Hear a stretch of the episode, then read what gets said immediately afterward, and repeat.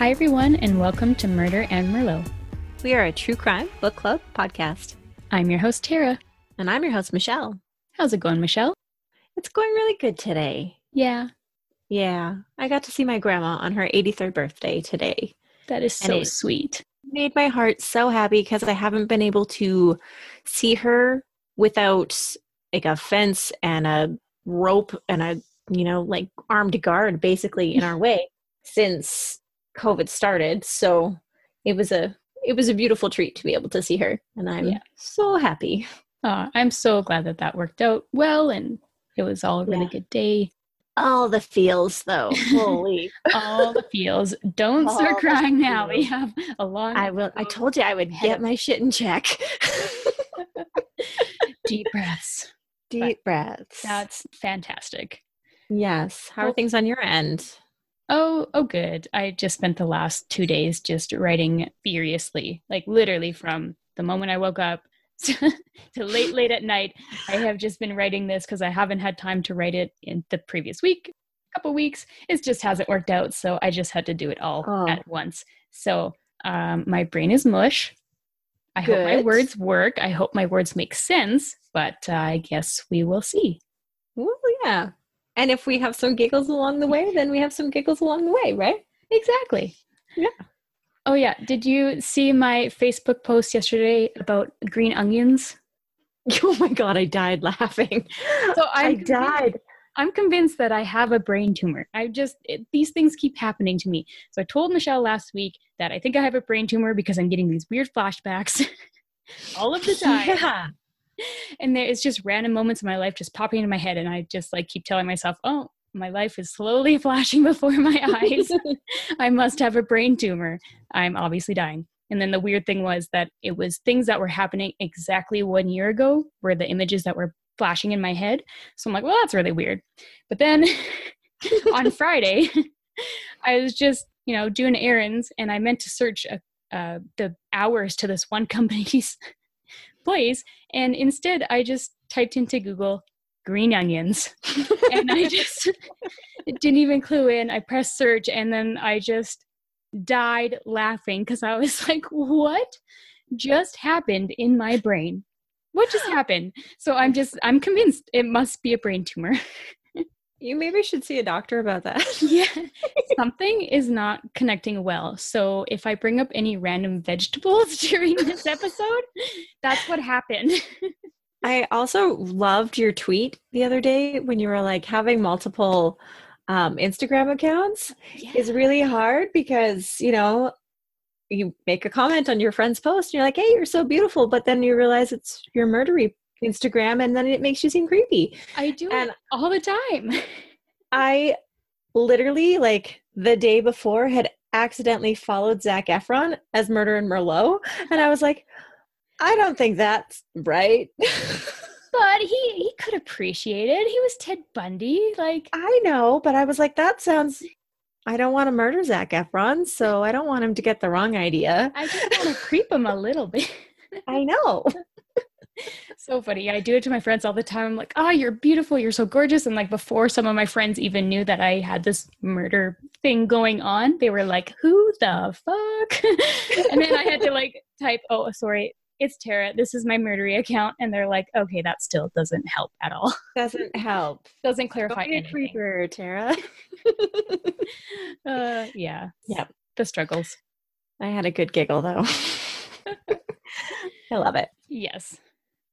And we are super excited about the giveaway that we're doing. Hopefully, everybody has seen that on our social medias and will do all the things and get entered into our draw and hopefully win some cool stuff. Yeah. And don't forget about the extra bonus points if you give us a review because mm-hmm. screenshot it to us because we like reviews and we really don't have that many. So, exactly. And it would help us a lot. So, uh, not only would you get an extra entry into the draw, but we'll also send you some cool stuff in the mail, send you a little sticker, a bookmark, and a little note. So, it's a win win. Yeah, it's all good. Just do it. Yeah. Excellent. And from our Waco episode, we got a little bit of feedback. Um, mostly a lot of strong feelings about child abuse and the young wives like mm-hmm. same feelings that I had as well. But it was um, yeah pretty fun to get those messages of somebody was just, you know, right in the middle of the episode and was just fuming just like I was. And I'm like, oh, yeah, I know the feels. Oh, sorry, there's a tiny human. That's okay. I heard it coming. this pillowcase fell off. Oh, no. Sorry. no worries. So that was the feedback from the Waco episode. And then our favorite response from our fluff and stuff question came from Angela on Facebook. And she replied, Sure am. Happy for every day. And we just love that. We do. Because that was our question was, are you happy? Yes. Alrighty, you ready? I guess I'm ready. All right, friends. Grab your glass and get cozy. Let's book club it up. Tink, tink. Wouldn't it be nice when we actually can tink our glasses in person? Oh my gosh, I can't wait. I don't know when that's going to be. Doesn't sound like ever. Ever because fuck COVID. Fuck COVID. this is feels like 1000 episodes recorded over the computer like this. I don't know if it's ever going to go back to normal. I know. I we've done way more episodes like this than we oh, have together. Way more. way more. I think we did 4 episodes in person. Yeah, and this is what like episode 18. So, yeah. No. Yeah. Uh, episode 19. 19. Yeah. Yeah. Yeah, crazy. All right. Well, welcome to part 2 of the Waco tragedy. Before we jump into it, I'll just mention that I was hoping to do this series in only two parts, but there is just so much information that I wanted to include that I am now making this our first ever three part episode. Woo! Woo, woo. Hold on to your butts, guys. I assume if you're listening to this, you have already finished part one. If you haven't, well, then you're a sick freak and you need to get your priorities straight. But, anyways, I just wanted to give a quick recap just to refresh everyone's memory about what we have already discussed.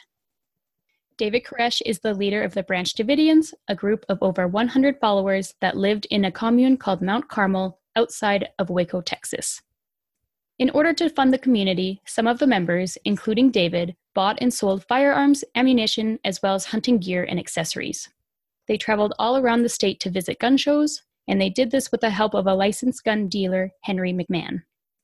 Their large purchases of guns and ammunition caught the attention of the ATF, as well as the child abuse allegations that came from past members. As of 1993, David had 15 wives, 17 children, and two more along the way. Ugh. Ugh yeah. Hate that. Some of his so called wives, that were apparently chosen by God, were as young as 11 years old. Others were the wives of devout followers, or were the mothers of his young wives. so all, many feelings. all around bad vibes. There were clearly multiple cases of statutory rape and aggravated sexual assault, as some of these children had given birth to his children. Yes, I meant to say that these children gave birth to his children. Barf. oh, I hate it. Oh, mm. it just like puts a fire in my belly like nothing else. Oh, yeah. Rage, yeah. man. rage. fucking rage. I feel like like as I read this episode back, like I was raging the whole time. So that is the theme of today is just rage. rage. Bring it. Bring it. And this was all because David apparently received messages from God instructing him on who to take as wives in order to produce elite children that would later become a group of elders. We mentioned in the last episode that we would look into the marriage laws and the age of consent in Texas today to see if they had changed since the 1990s. While these events were taking place, the legal age of marriage was only 14 with parental permission, and the age of consent was 17. Michelle, what did you find on this topic? So, interesting. The age of consent in Texas is now 18. Okay. Which I thought was great. Yeah. But, there's a big old but in there. Um, with parental consent, they can still have marriages at the age of 14. Damn. Right? That's too bad. I was hoping that number was going to change. I, I was too. And I was actually quite shocked because I as I was looking into it, I found like all of the other states. So of course I went down that rabbit hole. And surprisingly, there's a bunch of states that their age of consent is like 15. Hmm. Kansas, Hawaii, I'm looking at you. Yeah. I mean, those are like Hawaii needs both parental and court consent, but Mm. I feel like that'd be very awkward to ask for that at that age. I know.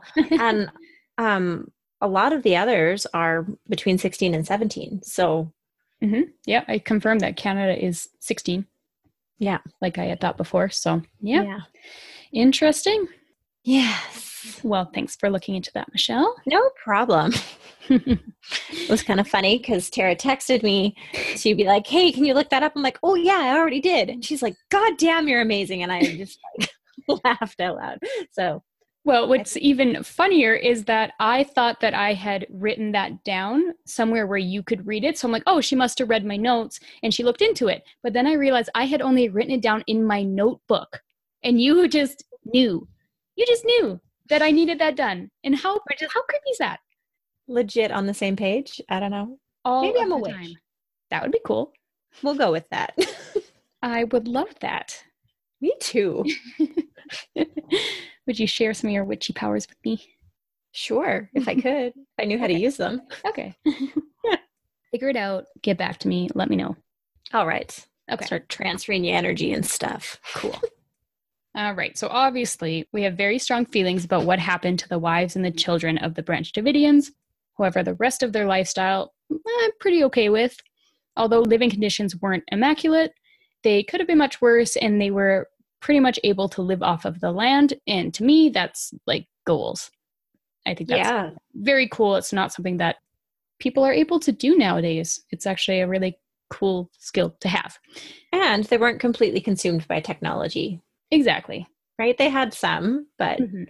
And they really did seem to care for each other and what they believed in, like fully. Mhm. So, so that part, like I said, I'm pretty okay with. But regardless of what I think, the ATF had some different thoughts about the ranch apocalypse, which, by the way, was supposedly a name the members used for their compound. However, the only time I've heard this name used was either by the FBI or in the media. In all other research, from survivors or about their origin, everybody called it Mount Carmel.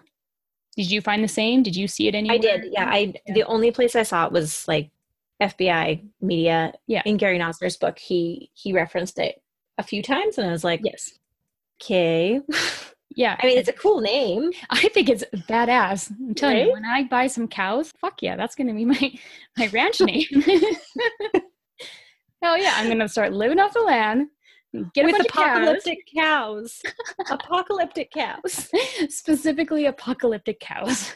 I don't know what that means, but I like it. I don't know. They are they're badass, regardless. Oh man, I wish I was artistic because I would draw the picture that I have in my head right now, but Oh, I'm not. Oh damn! Somebody do that up, please. We would Yeah. pay you. I would pay you. uh, right now, I have the picture in my head. I know. Okay. Anyways, we know that the ATF were looking for some good press after the incident at Ruby Ridge, where they had a 10 day standoff with a family in Idaho, which resulted in the deaths of an agent, Vicki Weaver, and 12 year old Sammy Weaver. So that is what we discussed previously, and it all led to the surveillance and the investigation of David Koresh and the Branch Davidian cult. To the ATF, this was a perfect opportunity to show the world what they could do. They even planned on filming their raid on Mount Carmel. But before we get to that, they still need to find out more information about the cult and what was happening on those Texas prairies. From the Branch Davidians' perspective, there was a building feeling of a powerful, unforeseen force that was threatening the community in the second half of 1992. This was the fate that they were expecting, foretold in the book of Revelation.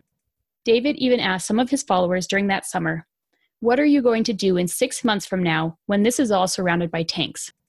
They couldn't imagine such a force being used against them. They thought their leader was just being paranoid. Because that wouldn't happen here. This is America, right? Yeah. Yeah. Sure. Mhm. Mhm. However, after they observed the Ruby Ridge incident in August 1992, their trust in America was starting to shift. They didn't admire Randy Weaver as he was involved with the Christian Identity Movement, a separatist group with Aryan Nations connections, but they did, however, fear that the violence used against him and his family could happen to them as well. Their beliefs and their way of life would be misunderstood by outsiders in mainstream society, making them a target. And unfortunately, some of the agents that were responsible for the Ruby Ridge incident would be the same ones involved in the siege at Mount Carmel. now I'm getting raspy. I've talked too much today already. ATF agents started questioning those that had some affiliations with the Branch Davidians, including Henry McMahon, who, as we know, was a licensed armed dealer. Of course, Henry informed David of this interaction, and that gave him direct confirmation that they were being investigated. If the ATF were trying to hide the fact that they were watching the group, they did a terrible job. Military helicopters began low level flights over the compound, and the aerial surveillance went on throughout the summer, fall, and winter. So, yeah, they were completely surprised by the fact that they were being investigated. right? Had no idea. That's not obvious at all. David tried to make peace by inviting local deputies over, and he kept in contact with child services. However, on a spiritual level, he was expecting disaster. He predicted that the obliteration of the community would happen in Waco and that the truth would be suppressed. It's a little eerie that a lot of David's predictions about their fiery end would eventually come true. Mm-hmm. David couldn't simply challenge the authorities to either charge them or leave them alone. Even though the child abuse and gun stockpiling likely wouldn't amount to any convictions, he knew he was vulnerable on the statutory rape allegations. It tainted his claim of complete innocence. At the end of 1992, the ATF contacted Marc Breault in Australia to gain some insider information. They told him that they had suspicions of David stockpiling weapons, some of which were illegal. Knowing David well, as Mark was once his right hand man, he strongly advised them to arrest David with no force and outside of the compound. He even went jogging down the dirt road every day, and since he was the only one named on the affidavit, he could have easily been picked up. The ATF also approached the Special Forces asking them to help with training agents. Under federal law, U.S. Armed Services can only aid law enforcement officers if narcotics are involved. So the ATF lied, saying that they were operating a drug lab in Mount Carmel. There was a meth lab in the building at one point, however, that was back when George Roden was in charge. Once David took over, he called the local authorities to come have it removed.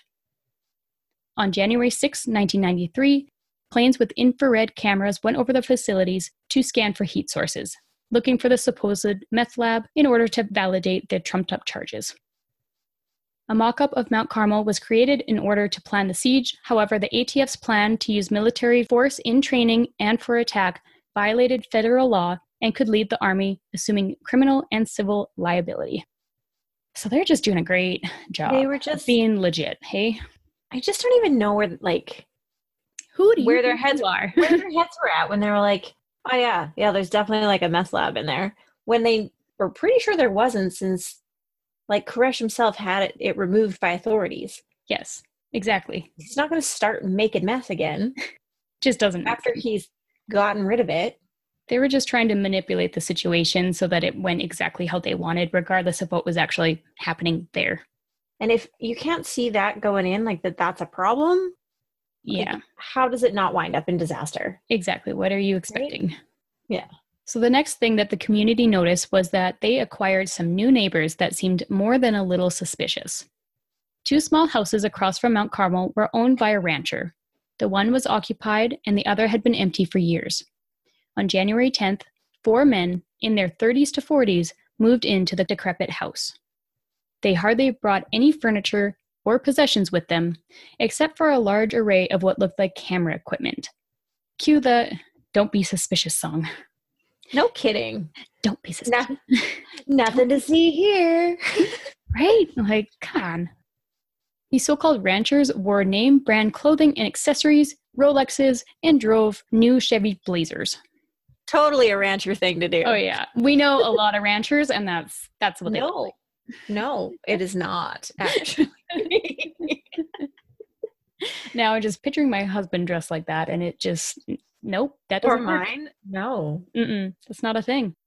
I don't even think my husband owns a watch. Nevertheless, a Rolex. So. No, they claim to be from the Dallas area with ranching backgrounds, looking for property to buy. When they were asked questions about ranching, the men became confused and didn't know how to answer. At another time, they told the Davidians that they were all students at the Texas State Technical College studying philosophy. Like, seriously, could you act more suspicious? Come on. Like, really? Philosophy? Philosophy? Grown ass men in 30s and 40s that are currently successful ranchers are now in school, all taking philosophy, all in the same All class. philosophy? Mhm. Yeah. hmm Just learning learning the ways of like Plato and, you know, Yeah. all them other philosophy type guys. Yeah. Cool. You can really apply that to your cattle work. Yeah. It's Well, you pretty know. much a need for ranchers. It's, you know, reasoning with your cattle. It's going to come in handy. Oh, absolutely. Always worked for me. I Yes. I guess now I have to go in for philosophy before I start my ranch apocalypse. So Uh, apparently. time. Damn it, guys! I might have to take a break from podcasting. This sounds very time consuming. I don't know. You might actually be able to sleep if you're in a philosophy class, though. you think so? Maybe Maybe. That might actually work. Regardless of how strange these men were, David and the Branch Davidians were always hospitable. One of the agents, Roger Gonzalez, started hanging around the compound more and more. He pretended to have an interest in David and his teachings. However, he, of course, was there to get information about the property, the people, and any illegal activity. David was treating him like a potential follower. He was aware that the man was likely involved with the government. However, he saw something in Gonzalez. He thought he was a good person, and with enough time, he could convert him. Other members were not as welcoming, though. They were suspicious of Roger's motives since he was hanging around them so often. Wayne Martin was one of those people. He checked out the registration on their vehicles and found that they were all named under the same address in Houston, the location of the nearest ATF office. Again, great job. Great Like, rent job. a car at least. It's not that hard. Seriously. Roger's name was actually Robert Rodriguez. He shared meals, listened to Bible studies, and would sometimes stay until midnight. A few times, his colleagues had to come and take him back to their ranch house as they feared he was getting too involved with the community and for the wrong reasons. Rodriguez did admit later on that if he had stayed over at the compound, he probably would have been hooked. But at the same time, Robert knew that he had an assignment, and that was to find out how much firepower the group had and what knowledge and skills they had with guns. Robert once brought over an AR 15, recently machined to be fully automatic, to show David. He was trying to get David to admit to owning fully automatic weapons himself, but instead, David told him that it was a dangerous weapon and he should get that taken care of because it was illegal. In the end, the agent reported no evidence of illegal guns or explosives at Mount Carmel. But that didn't slow down the ATF at all. They had their mind made up whether there was probable cause or not. Like, can we repeat that? The undercover agent reported no evidence of illegal guns or explosives. Yes. The whole reason why he was there to find that out, that's what he reported back. But let's Yep. let's ignore him. Let's just do what we want to do. Mhm. Must be fun to be the ATF. Must be easy because like you just do whatever the fuck you want. Yeah. The ATF prepared an affidavit that was the basis for a warrant to search Mount Carmel and arrest David. They were deliberately deceptive with the wording, and it raised issues that were not under ATF jurisdiction, such as child abuse and drug trafficking. The IRS got involved when they were told it was suspected that drug money laundering was taking place within the compound. This is how they were able to obtain military material that would normally be forbidden. ATF agents would later admit the drug lab allegations were completely fabricated. No surprise there. Nope. There were many inaccuracies documented in the affidavit about firearms, which is funny because they are supposed to be the very agency in charge of regulating them. They also showed no evidence of intent that the Branch Davidians were going to use the guns for criminal purposes. They were so out to lunch that they tried to use a Shotgun News magazine that was seen in the compound as proof that they were a dangerous group. Like a magazine, like pictures and articles kind of magazine. Not even like the ammunition kind of magazine, which is also not illegal, so it wouldn't have mattered. But still, that doesn't prove mm. anything. Yeah, like I'm pretty sure on half the coffee tables in our county, there's shotgun news. Yeah, absolutely. Yeah. Some type of gun or hunting type reading material. Exactly. Doesn't prove shit. Yeah, but you know, that was their their go-to, I guess. Yeah, when you're trying to paint a picture, use whatever you can get. The FBI even stated that no information had been developed to verify allegations of child abuse, neglect, tax evasion, slavery, or mass destruction, but ATF agents ignored all other opinions but their own. They were in it for the glory. Regardless, the warrant that was issued on February 25th stated that law enforcement needed to knock and request entry, and only if peaceful access was denied, then they could use force. They must also wait a reasonable amount of time for the occupants to reply before proceeding. Very important. Remember that. This is a very important detail. the attack on the commune was originally named Operation Trojan Horse, but later Showtime was the name that stuck, which I think says a lot about their motives. It was, oh, all for show. Mm-hmm. Two days before the raid on February 26th, a bombing at the New York City World Trade Center took place. This resulted in six people dead and over 1,000 injured. After that, the U.S. Treasury Acting Secretary for Enforcement tried to call off the raid. He was concerned that inadequate precautions were made to ensure the safety of ATF agents and the Davidians. The ATF wanted to proceed as long as their element of surprise was not compromised. If it was, they would call it off. I just rolled my eyes really hard. I could hear you doing that. Like I just felt that from over there. I don't know how you can hear somebody roll their eyes, but I feel like I did. Because you heard my eyeballs hit the back of my head. I guess so. Went whap. Yet before the raid took place, they were the ones that alerted the media. And on February 27th, the newspaper article, The Sinful Messiah, from the Waco Tribune Herald, was released, and it included all of the charges against David. They promised to publish a seven part series on the topic. Upon seeing this, David knew that this was it. The waiting period was finally over.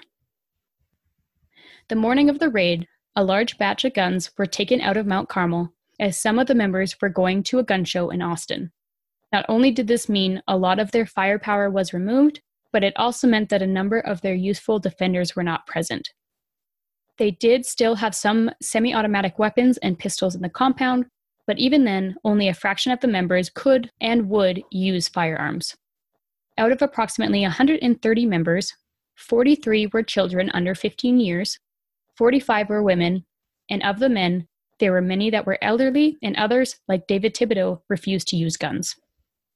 At 8 a.m., Robert brought in part two of The Sinful Messiah. This edition featured Marc Breault's story. All of the insider information included from him was already four years old by then, and a lot of it had changed. Steve was fielding calls from the Tribune Herald as they wanted a reaction from the Davidians about their deprecating articles. The ATF later blamed the newspaper for ruining their element of surprise. But again, it's not like the ATF were doing a good job of concealing themselves.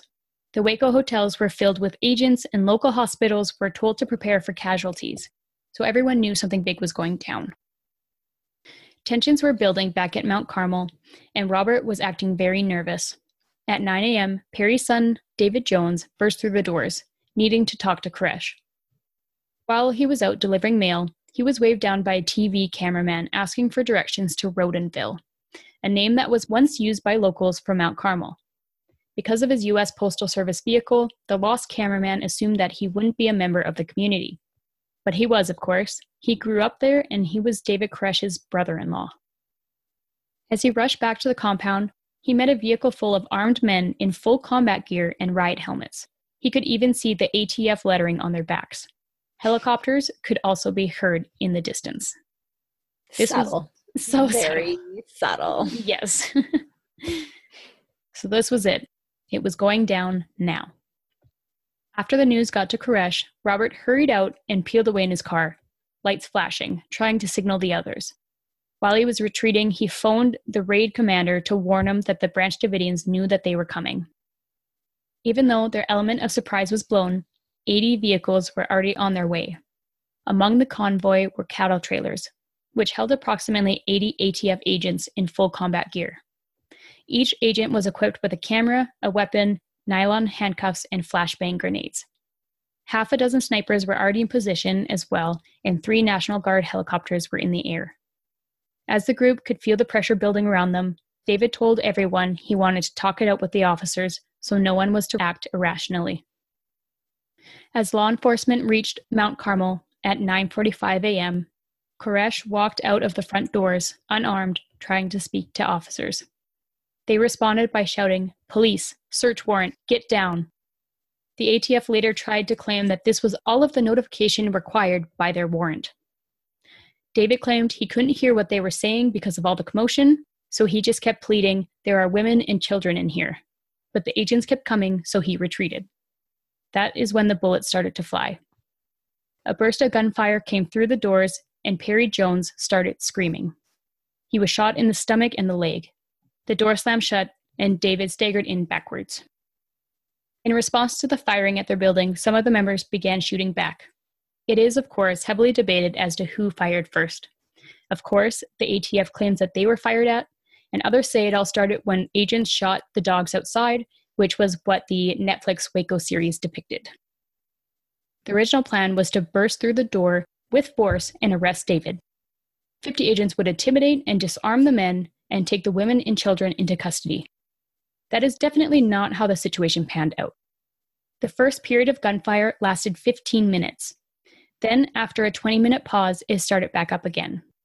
That is when the first agent was killed. During all of this, Wayne Martin called 911, saying they were under attack and they needed to call a ceasefire. But the deputy couldn't reach the ATF as none of them were equipped with cell phones. Of course not. Because why would you be prepared at all? For any sort of communication. Right?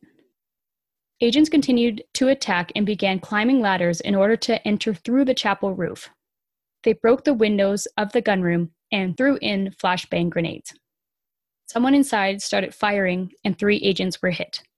Two died, and one was wounded and fell off the roof. When agents did get inside, they found the gunroom was pretty well empty, as everything had been taken out for the gun show. I hope you felt stupid. I hope they really did. Yeah.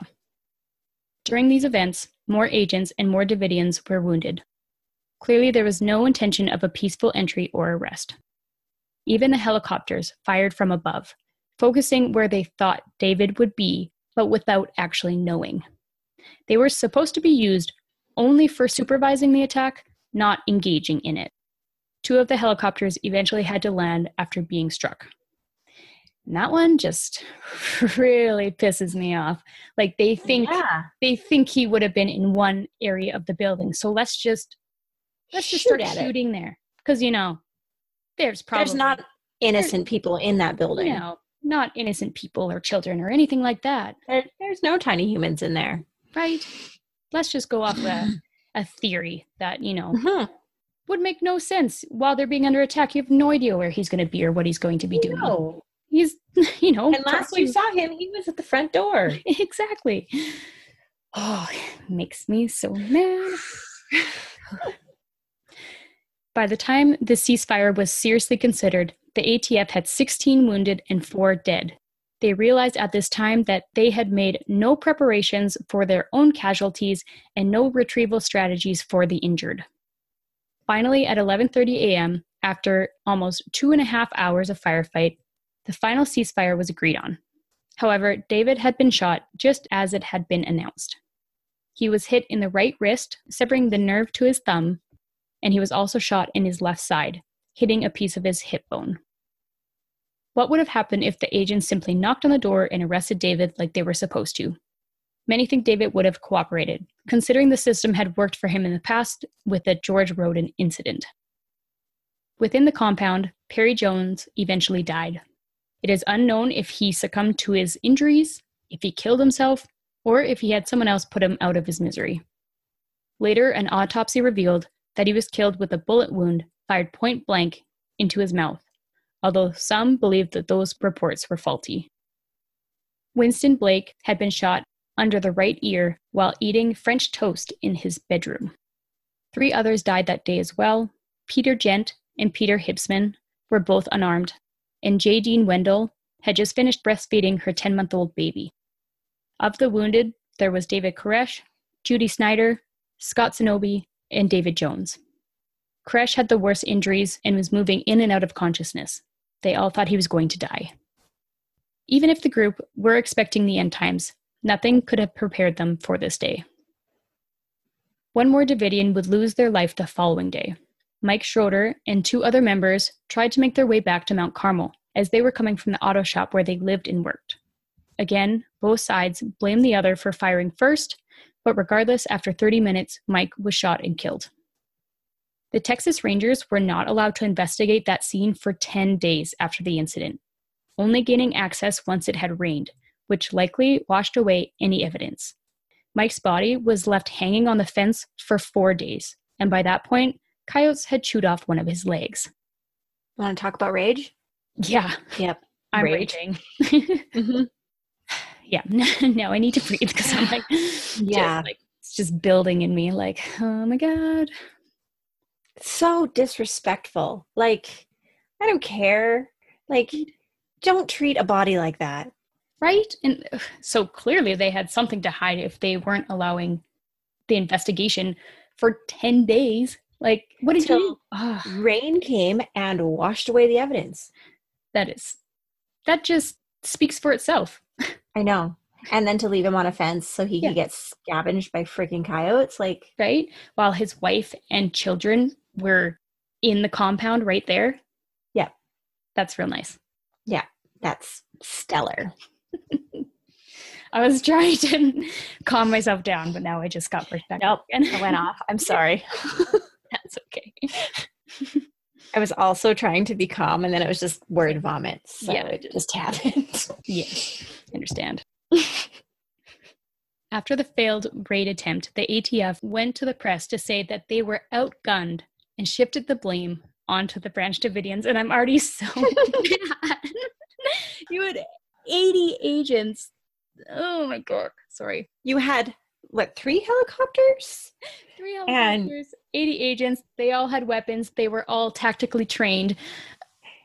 Ah, And we, as we discussed in the previous episode, um, according to Texas rules, they didn't have enough guns. yeah. So They didn't have enough guns per person on a good day, but all On of a the good guns day. were taken out of the compound on that day. I know, but they were outgunned by the Branch Davidians. Right? Ugh. and I, I mean, I get into it a little bit more here, but I'm already so furious. they also blamed local law enforcement and the media, even though they were the ones that invited the TV crews along. They conveniently left out the part where they ignored their intel, which told them that their attack was compromised and there was no longer an element of surprise. Approximately 80 heavily armed and trained agents with helicopters, like we said, failed to subdue a vulnerable community filled with women and children. So yeah, their their plan to gain good press was going so well. Stellar. We're great at your job. Yeah, I bet you they don't still have jobs in the ATF. I hope not. I would think that they probably didn't after this. One can only hope, but after the Ruby Ridge incident, something should have happened to them. But Oh, it didn't. 100%. They ended up at Mount Carmel. Yep. So, after all of this, the group believed they've now moved into the last phase of the prophecy, and they were pushed towards the end time by the authorities. Locked down in Mount Carmel, David started giving interviews over the phone to let the world know what happened.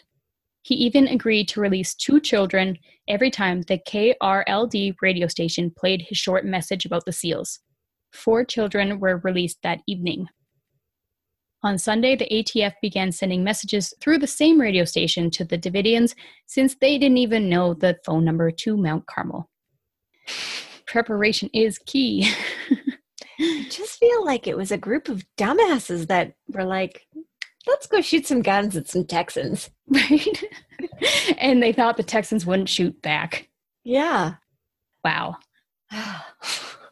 They were telling them that they would not act aggressively if the group just gave up. Pretty sure it's a little bit too late for that. yeah.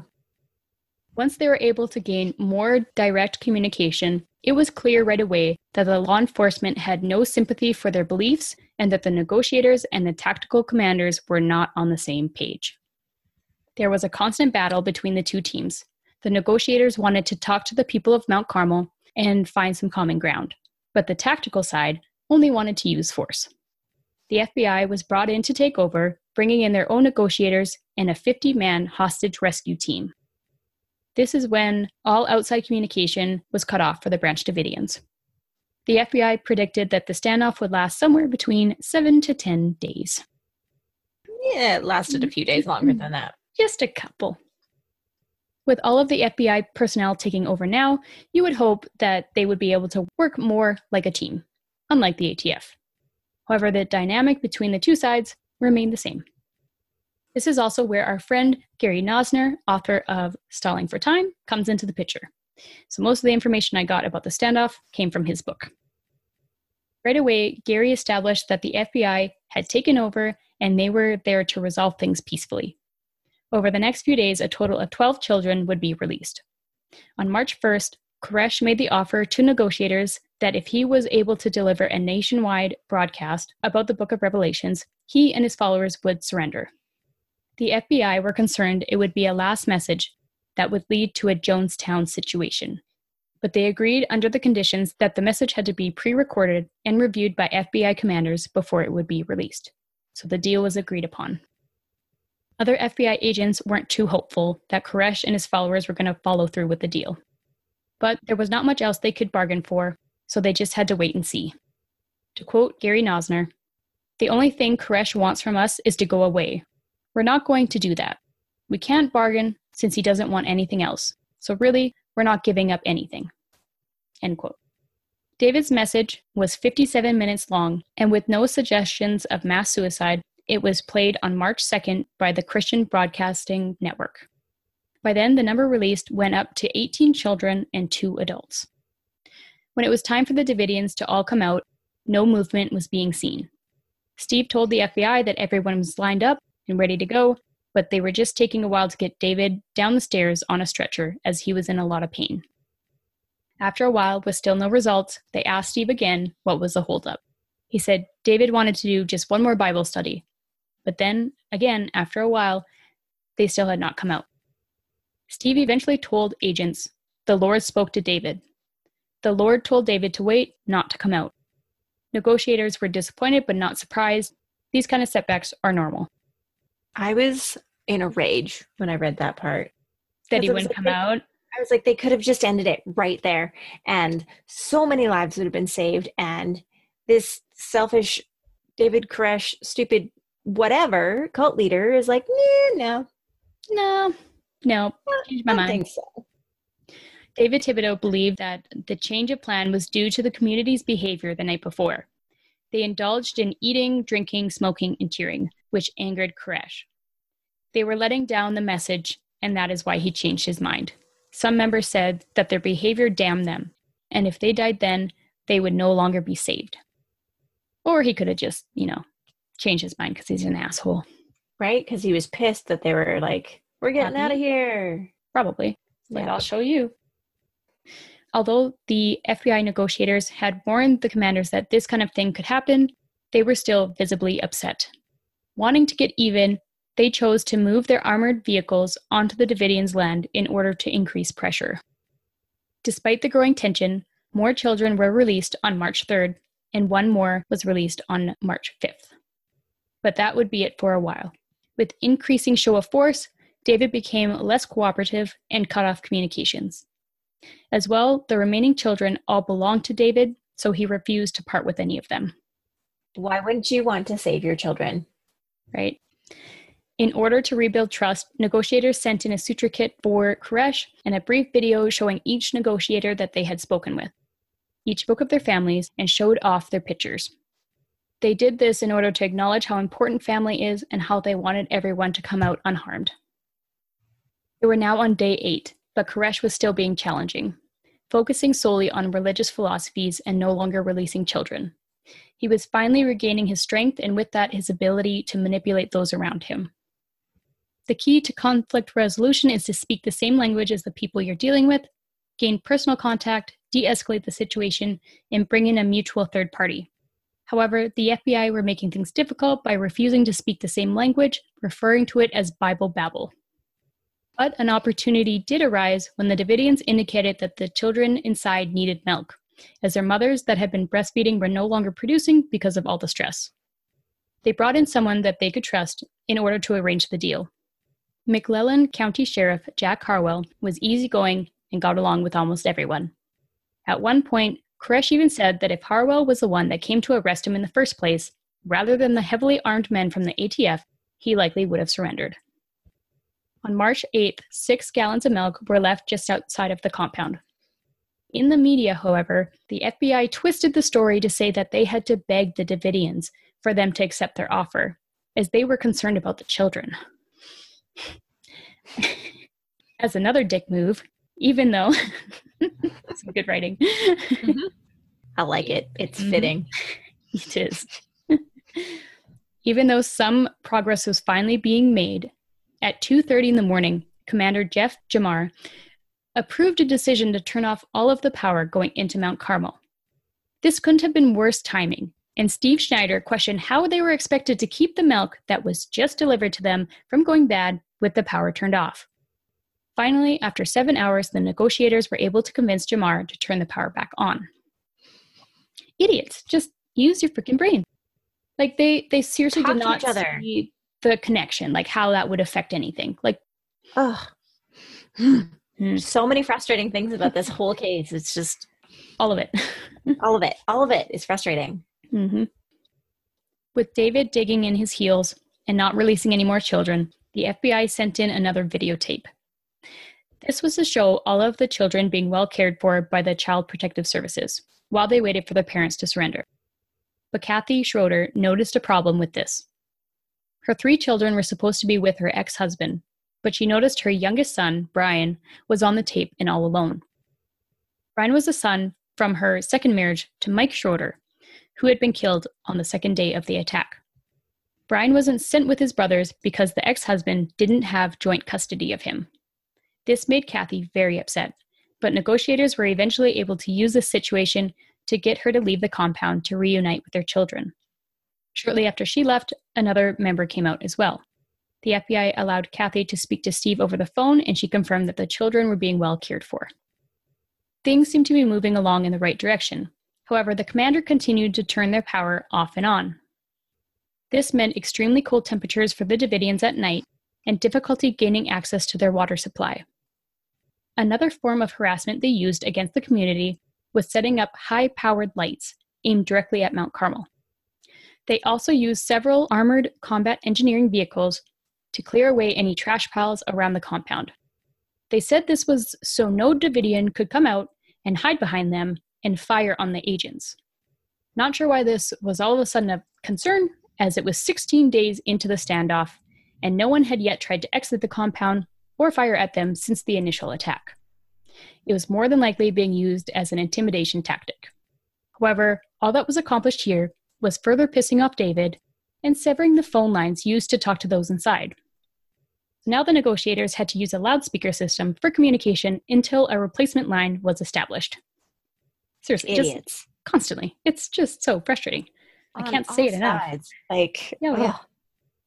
A few days later, they went back in again with the armored vehicles and recklessly removed four fuel tanks, a bus, and other vehicles around the compound.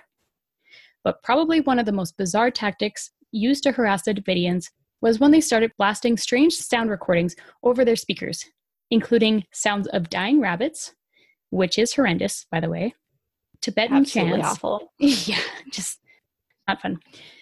Tibetan chants, bagpipes, and the song these boots were made for walking. Seriously, what the hell, guys? Why? Who Nobody made those likes choices? Sinatra that much, but seriously, I guess it's torture. I guess played enough at high volumes. I could see, I could see that. This genius idea came from the U.S. Army when they used similar tapes during the Panama invasion. However, the commanders failed to look into that incident far enough to realize that the tactic did not work for the Army either. Wait, what? They didn't do any research or know what the hell they no. were doing? They're like, hey, I heard this happen once. Cool, let's do it. Let's blare dying rabbit sounds for children. That sounds nice. right. So peaceful. The sounds went on for several nights, as the agents claimed that they had nothing better to do on the night shift and shrugged it off as if it was no big deal. This constant battle between negotiators and the tactical team obviously makes me so angry. I can't even imagine how frustrated Gary would have been. Every time they made progress with the Davidians and they began to cooperate again, they would be basically punished for it. Does that make any sense whatsoever? Not, not even a little bit. Nope. But negotiators kept pursuing their strategy, and on March 19th, two adults walked out, and on the 21st, seven more left the compound. The trickle flow gush approach seemed to be working. However, to some, it apparently wasn't enough. Three hours after these individuals left, someone had decided it would be a good response to remove even more items around the compound, including David's beautiful restored Chevy Ranchero. They crushed it flat. Clearly, they know nothing about basic psychology and positive reinforcement. Nothing. Nothing. Like Gary said in his book, it's like you're trying to teach a dog how to fetch, and when it brings a newspaper back to you, you just boot it. Yeah. Like that's yeah. what they're doing. Totally. 100%. After Livingston Fagan decided to come out on March 23rd, but the clearing operation still continued, David put his foot down and declared that no one else would be leaving. In total, 35 had left Mount Carmel, but none would follow after that. Side note, I love the name Livingston Fagan. There's something oh. about it that I just gives me joy. Really interesting. Um, if you want to hear him speak, he is interviewed on the podcast End of Times.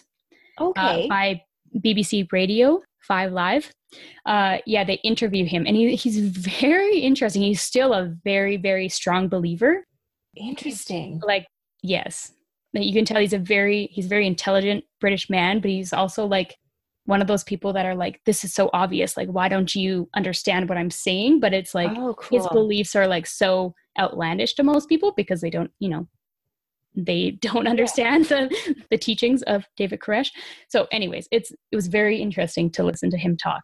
Cool. Interviewed. So if you want to do that. check him out more then you can do that. Because you know one of the few that survived yeah Gary Noesner was angry and disappointed with how the operations had been going, but he still encouraged his team to keep trying. Later that night, he received a call telling him it was time for him to step down as negotiation coordinator. Not surprisingly, things did not get better from there. One positive move they made, however, was allowing two attorneys to talk over the phone and eventually go inside to talk to Koresh. This offered some hope, and David decided that they would surrender as soon as he wrote down his unique interpretation of the seven seals, described in the book of Revelation. This would take some time, however. According to the Davidians, Koresh was working day and night to complete this task, but from the FBI's perspective, they believed it was another stalling technique. The FBI didn't want to waste any more time. Each day, they were spending about $128,000, which would add up to be more than 5 million before everything was said and done. Just small chunk just, of change. Just a little, that, little bit of taxpayer money. That could have been completely avoided. Mm-hmm. 100%. Mm-hmm. Jamar and Dick Rogers from the HRT flew to Washington to speak to the newly appointed Attorney General, Janet Reno. They expressed concerns of the sanitary conditions inside Mount Carmel, which were endangering the lives of the children. And they also claimed that Koresh continued to sexually abuse the young girls during the standoff. However, there was no evidence of this. With only presenting very one sided information, Jamar requested authorization to use tear gas as a way to drive the Davidians out, and unfortunately, the tactic was approved. The chemical that would be used against the community was CS gas. It causes nausea, disorientation, dizziness, shortness of breath, tightness in the chest, burning of the skin, intense tearing, coughing, and vomiting. The gas was recently banned from use in chemical warfare. However, apparently there was no prohibition against using it on American citizens. It is supposed to be non lethal, however, its effects on children are much more severe. and it is absolutely not to be used in confined spaces. But but we will be discussing that heavy topic on the next Waco episode, as this is where I will end it for today. Yeah, it's a good place to stop. Yeah, I was like getting goosebumps because I was just like, this is awful. It makes me so mad. Ugh. Everything about this makes me so mad.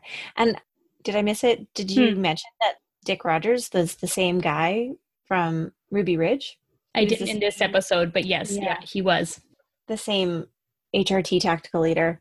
Yep. That attacked Ruby Ridge, and he gave the order to fire whenever. Yeah, he was the leader on this one, and I'm like, ah, how do you still have a job?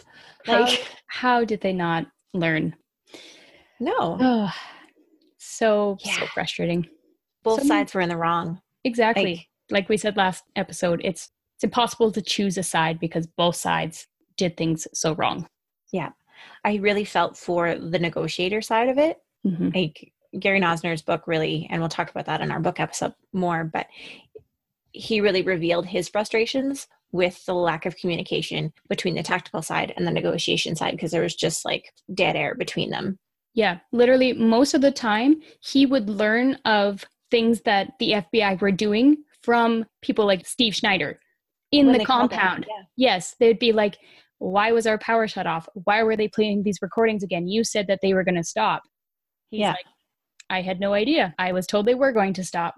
And his boss is like, "Oh, yeah, I meant I meant to give that order. Oh yeah, Oops. I forgot to mention that, but no biggie. Don't worry, I'll look after it." Right? yes. I, I think we have feelings. I'm so curious as to what our listeners' feelings are. Mm-hmm. So, mm-hmm. yes, not that we want to sway anybody's feelings about you know what happened. It's just it's hard not to convey when you feel so strongly about something and something so wrong seems to be happening. It's hard not to express that. So exactly. but we always welcome feedback, opinions. Like we want to know what are your thoughts, theories, thoughts yeah, absolutely. Even if you just want to be like, fuck that guy, we want to hear it. absolutely. We are so here for that. Yeah. We hope you uh, come back for part three and we will talk about when shit really, really hits the fan. Yeah, you think we're mad now. Yeah. I can't even can't even imagine. I'm gonna yeah. be so worked up. Like mm, oh, it's gonna be really difficult. But it's it's gonna be hard, yeah but we'll talk about the final siege and um, a little bit about what happened afterwards, the aftermath yeah. of all of it. I really look forward to that. Yeah, me too. Well, I think that's that's all I have for today. Do we have some fluff and stuff? Yes, I knew you'd be ready for some fluff and stuff. I I, I need some fluff and stuff. well, I have some for you. Sorry, I just read your question.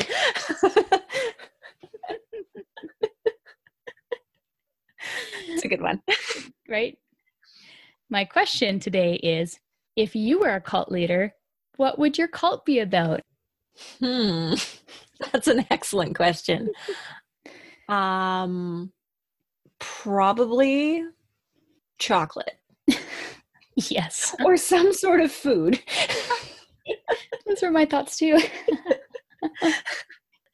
you know, or like a wine based cult would be delightful. Oh, yes. I, yeah, I would join your cult. Right? Maybe yeah. you already did. Yeah. Right. We already, we already have a cult. What am I talking about? we already about? have a cult. This is fine. We're already well established. Yeah, it's fine. This is fine. I haven't really thought about my answer too much, but I feel like I feel like I'd be a pretty good cult leader. I just want to say that.